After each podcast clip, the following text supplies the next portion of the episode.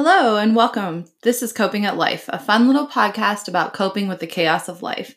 I'm Lori Sharp Page, and thank you for joining me.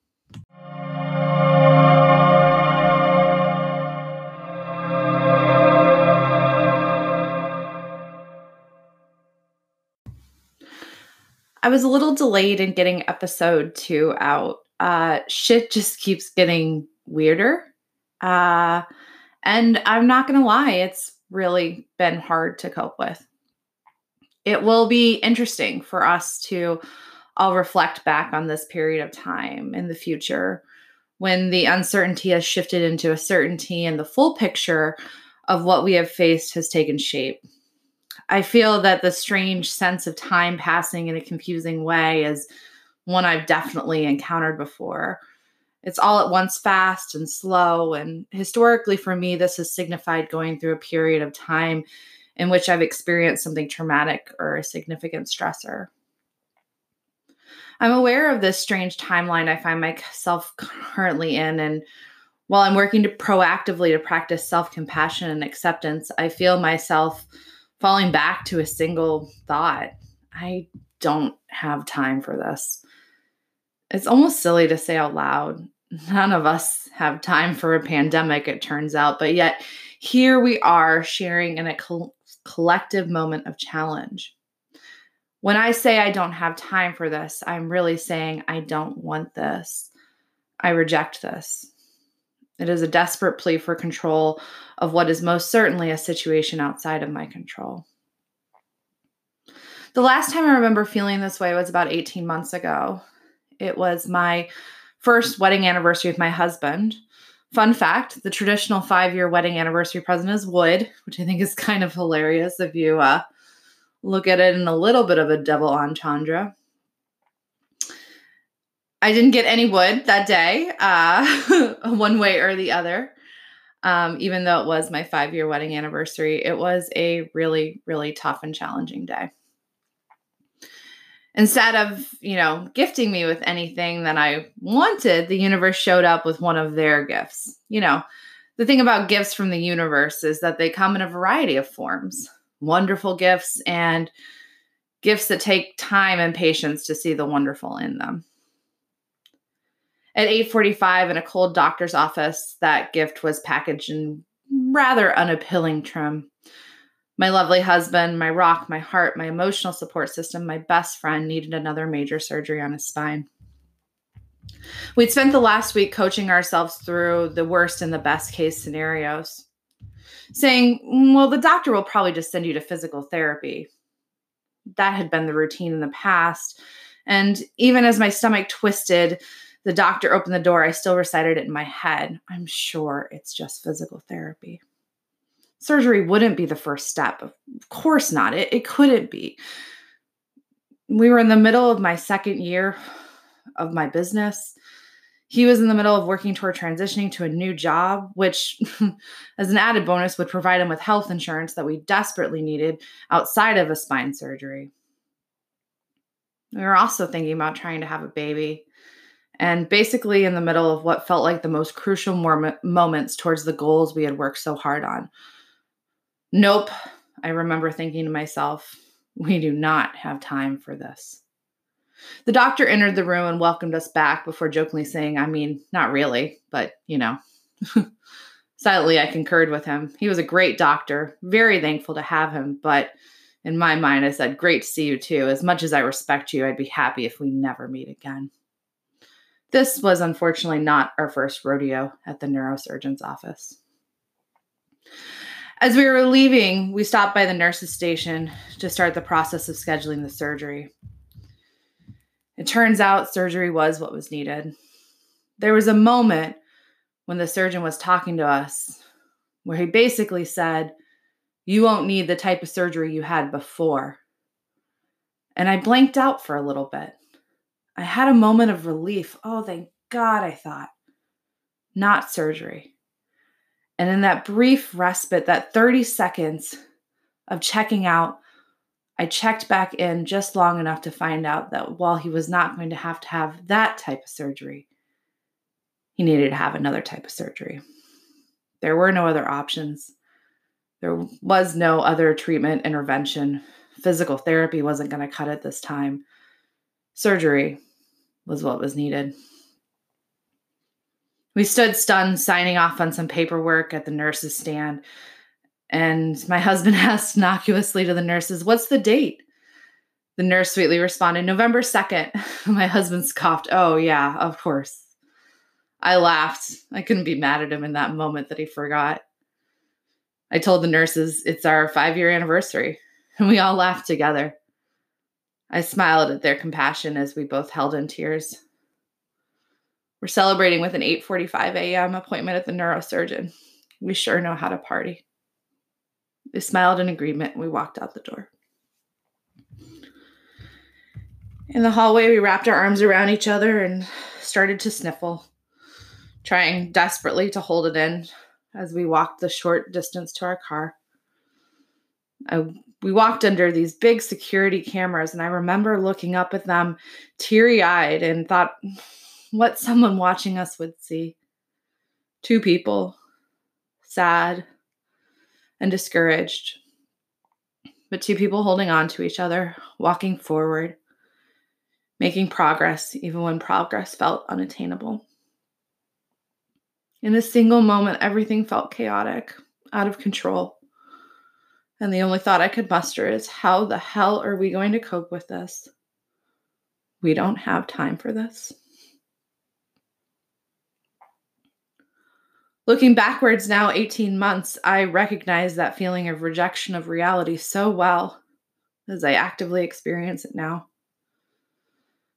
The thing is, though, as I think back on it, I remember that as challenging as that time was, it was also a gift. A gift that took a while to receive, but a gift nonetheless. It may sound crazy to say, but I know within the depths of myself that this is true. I was forced to slow down.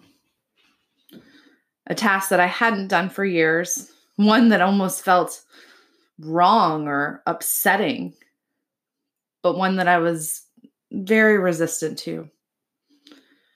For me, one of my unhealthy coping styles is to fill up my space and time with so much that there isn't room for processing or taking care of myself. I think a lot of us do this, and the temptation of all the stimulus around us in the modern world really helps to enable us to do this. A lot of us are martyrs in this way either for a career or a family or others.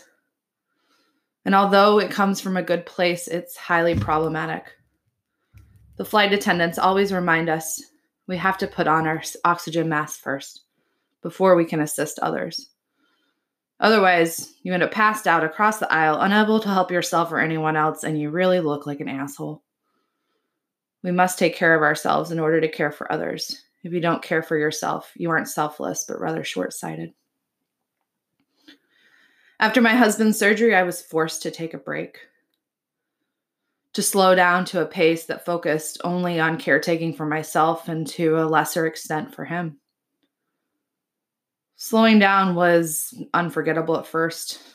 I certainly squirmed in the discomfort as I thought about all the missed revenue opportunities. I shuddered at the thought of not being able to be in the office and control every aspect of everything. I tried to wiggle away from my own feelings of fear and sadness and even gratitude. But yet, each day, the more I practiced slowing down, the more I started to be able to cope with the discomfort differently. Eventually, I was able to take stock of what was happening and I was able to care for myself long walks, podcast, books that I read just for fun, which after grad school seemed like an impossibility to even do. All these things started to fill up spaces that were made available to me once I stopped binging on busyness. Two weeks in my new pace, something miraculous happened. For the first time in a long time, if not maybe forever, I felt a sense of clarity clarity regarding what I wanted, what I needed, and most importantly, what steps I needed to take to get there. I had spent many of the months prior on this in this constant state of overwhelm and anxiety because I felt very clearly that I didn't have clarity. It was ironically the one thing I had clarity on. Rather than acting intentionally, I was just reacting to the world, not actually making meaningful progress as to where I wanted to go, quite simply because I didn't know where I wanted to go. It kind of strikes me as ridiculous now that I expected myself to be able to answer the very difficult questions of what I wanted or what did I need when I was running at a constant sprint of reactivity. I now know that those questions can only be answered when we slow down and attend to ourselves. We have to be able to really listen to ourselves, and this requires slowing down. I've spent much of the last 18 months enacting these steps, I'm very happy to say. And I have made tremendous progress towards achieving what I want and need. It's one of the reasons I feel so upset about this interruption.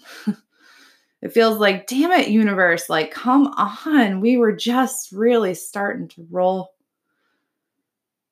But yet I know when I sit in the discomfort of it that there is a gift here. A gift that, once again, is hard to receive, but a gift nonetheless the gift of being forced to slow down. Something I still struggle with, and I think a lot of us struggle with. But I know that the slowdown will support me in listening to myself again, and I'm choosing to allow myself to do so. I'm choosing to embrace the slowdown. Instead of saying, I don't have time for this, I'm replacing with the language, I am grateful to have the time and the space to really check in with myself to ask myself the tough questions again, and to listen intently for the answers.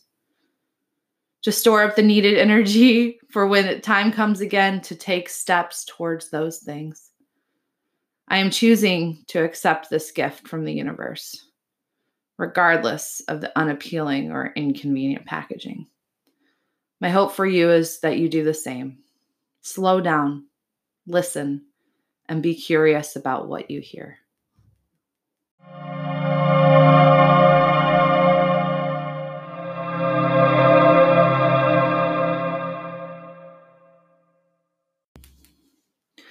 This week's episode is brought to you by the feeling word of resistance. So, I, as I was writing this episode, I kind of was wondering how my colleagues would feel about me saying that resistance is an emotion. Resistance to me is definitely a feeling in that it is a distinct experience, like emotional experience that I have. When I did some research about it, um, it didn't appear on any feelings wheels or any major feelings. And so the way I kind of interpret that is that I think resistance is probably an amalgamation of emotional responses. Um, but it's very real to me. And I feel like this episode, that was the one that I was called to talk about. So that's what we're going to do. We're going to talk about resistance. I think resistance really is a secondary emotion. And by that, I mean that there's usually another emotion underneath it. Um, I often find for me, it's anxiety, anger, or overwhelm uh, that really kind of undermine my feeling of resistance. I was just in therapy today um, talking about resistance that I face uh, with something that's causing me great anxiety, and the resistance is causing me to avoid it. Avoiding is a very human emotion. It's a very human coping skill um, it's not inherently wrong and in fact it's probably one that we'll want to explore further on another episode but avoiding and anxiety and resistance usually kind of go together the issue is is that the more you avoid something you're anxious or fearful of and you build that resistance the more anxious and fearful you get which causes more resistance. It's kind of a yucky cycle for sure.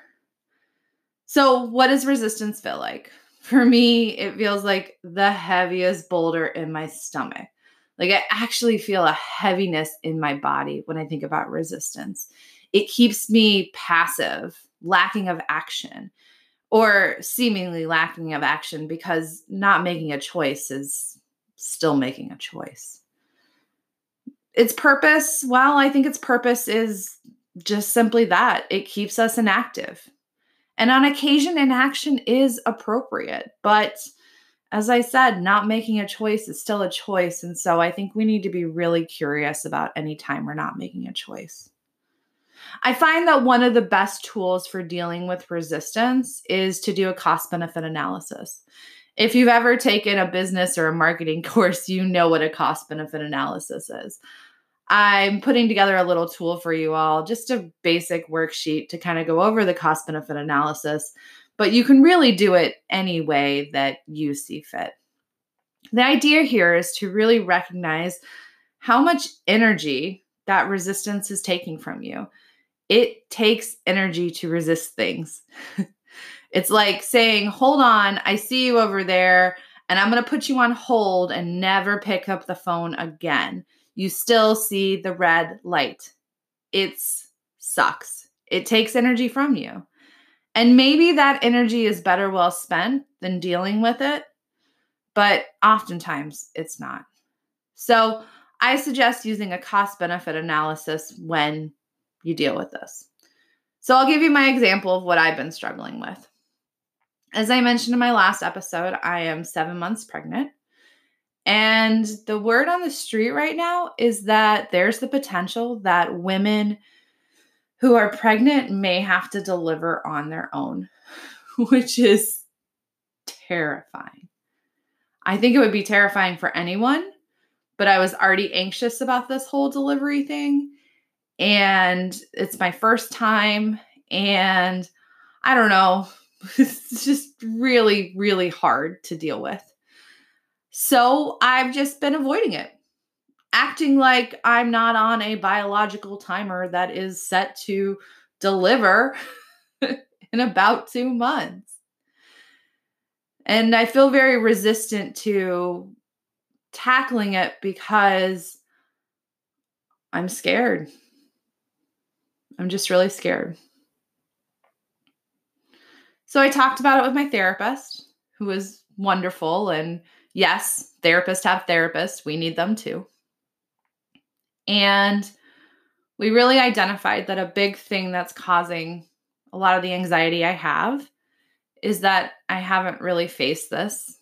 I live in a day and time when there is a lot of education and support out there for women. And the internet turns out you can learn anything you want about childbirthing there. Um, and I knew that, but I hadn't I hadn't made a decision to face it until today. And I made a decision to face it today because I realized it was taking so much energy from me. And I need my energy. I need it. Because if I have to go and do this alone, hell, if I have to go do this with my whole freaking support system, I need everything I got. And so I'm making the conscious and conscientious choice to move through this resistance and deal with my fear by getting more education and facing what I'm scared of.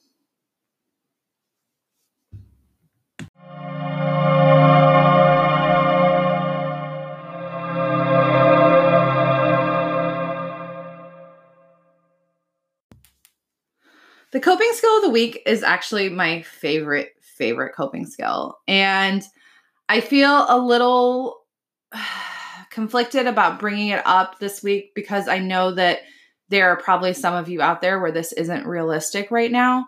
Um, but I feel like it's really, really, really important. And honestly, it's been my coping skill for this last week. And as you guys can tell from listening to this episode, it's been an emotional week. Period. Underscore. Bold that shit. It's been tough. So the coping skill of this week is walking. Just going for a walk. Simple, easy. It seems like something that like shouldn't be as impactful as it is, but it can be hugely impactful. Honestly, a 15 minute walk around your block, if you can do that right now, do it. Give yourself that gift. See how it feels. I bet you'll feel much better afterwards. So, walking is something that most of us have access to, most of us know and are able and capable of doing. It's also something that most of us take advantage of. As I said when I started this segment, I really want to come at this from the place that I know that this may not be approachable or accessible for everybody. So if it's accessible or approachable for you, be grateful. This is a gentle thing that you can do for your mind and your body.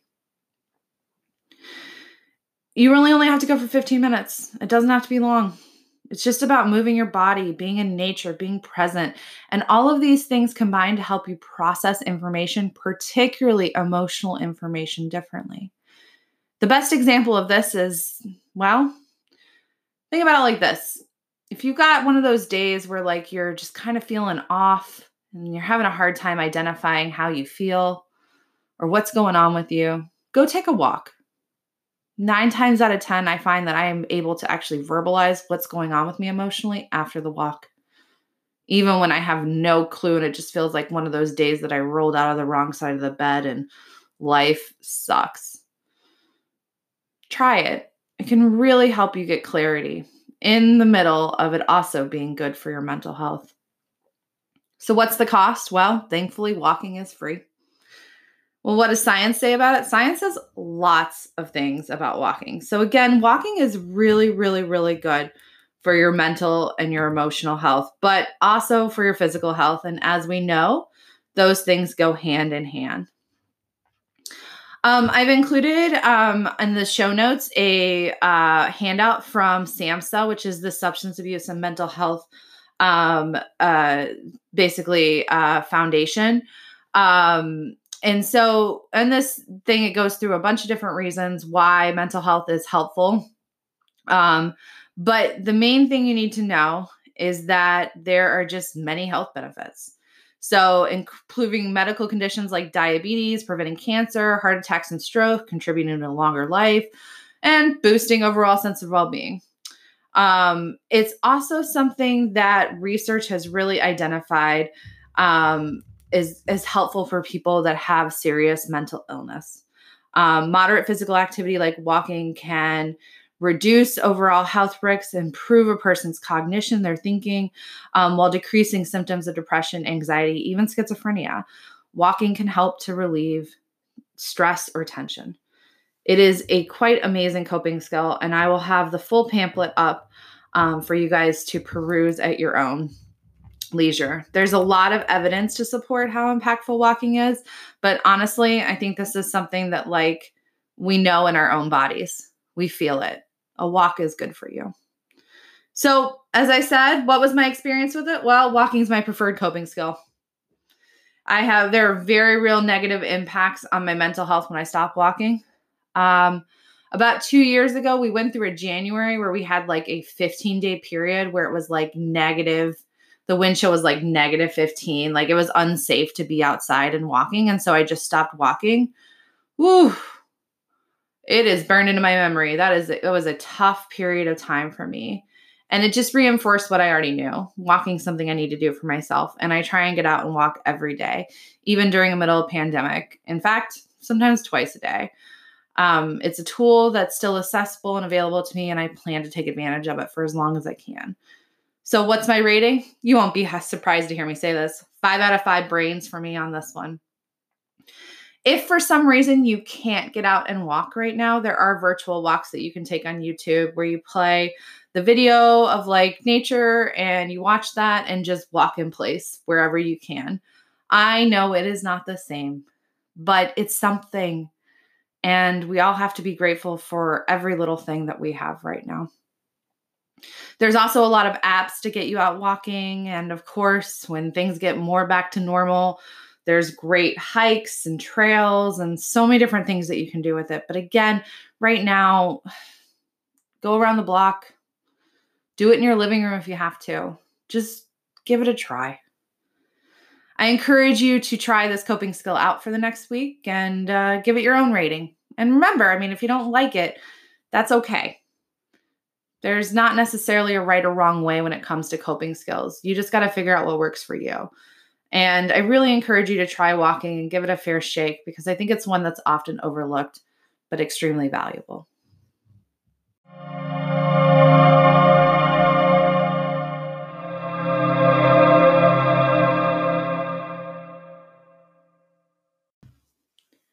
Thank you so much for joining me on Coping at Life. I really appreciate your time and um, I really hope that you are supporting yourself and taking care of yourself today. Um, if you would like to talk to me about coping or share something that you know about coping or a question that you'd have, I'd love to hear from you. And you can leave me a voice message. The link to do so will be in the show notes. I everything I talk about today, I will link um, in the show notes as far as the pamphlet about science and walking and the cost benefit analysis tool I'm putting together for you all. Please take care, and I look forward to seeing you next week on Coping at Life with Lori Sharp Page.